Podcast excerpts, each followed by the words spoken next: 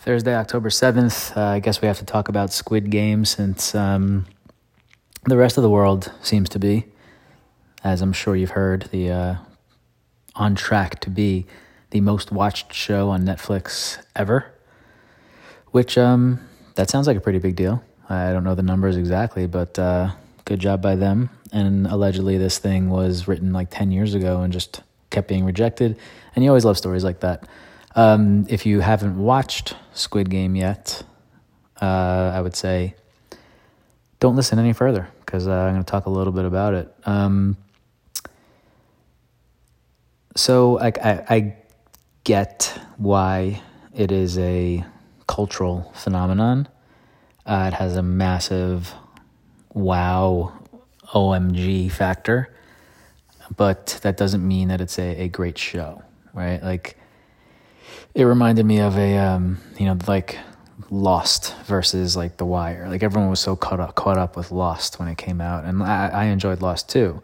But the more it went on, I was like, this is just a show that's like made to just make the audience say, what the fuck is going on here? Oh my God, I can't believe that. Like just wowed, right? Rather than the meticulous, intricate, intelligent details of the dialogue in The Wire, right? It's just very different. So this falls more towards the wow, holy shit type of show for me. Like, obviously, the premise alone, just the headline premise of, yeah, these people are going to play a game for money and everyone's going to die except the winner, right? Like, that alone is like, what the fuck are you talking about? Anyway, I think there's the option to, like, watch it with subtitles or dubbed.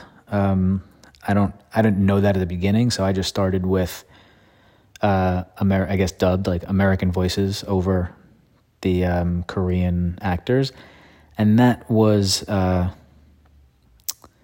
awkward throughout, for sure, especially for one character in particular, the annoying female who had sex with and then killed the the gang member. Her voice and tone and everything was so off-putting every time she spoke. I wanted to like kick the fucking screen, and it was so annoying. Anyway, so I would recommend like watching the show. I think it's cool and it was entertaining, and like I wanted to keep seeing what happened next. But like, don't expect just to be blown away with like the storyline, and like the twists and turns were not that amazing. Like it was a good watch, not a great show is where I would leave it at. The way they ended it, it seems like I would imagine there's going to be another season because the story is not quite over yet. We now have this, I don't know how much. However much he won, 46 billion yuan, I think it was. I don't know how much that translates to in fiat currency, but it's probably a fucking lot.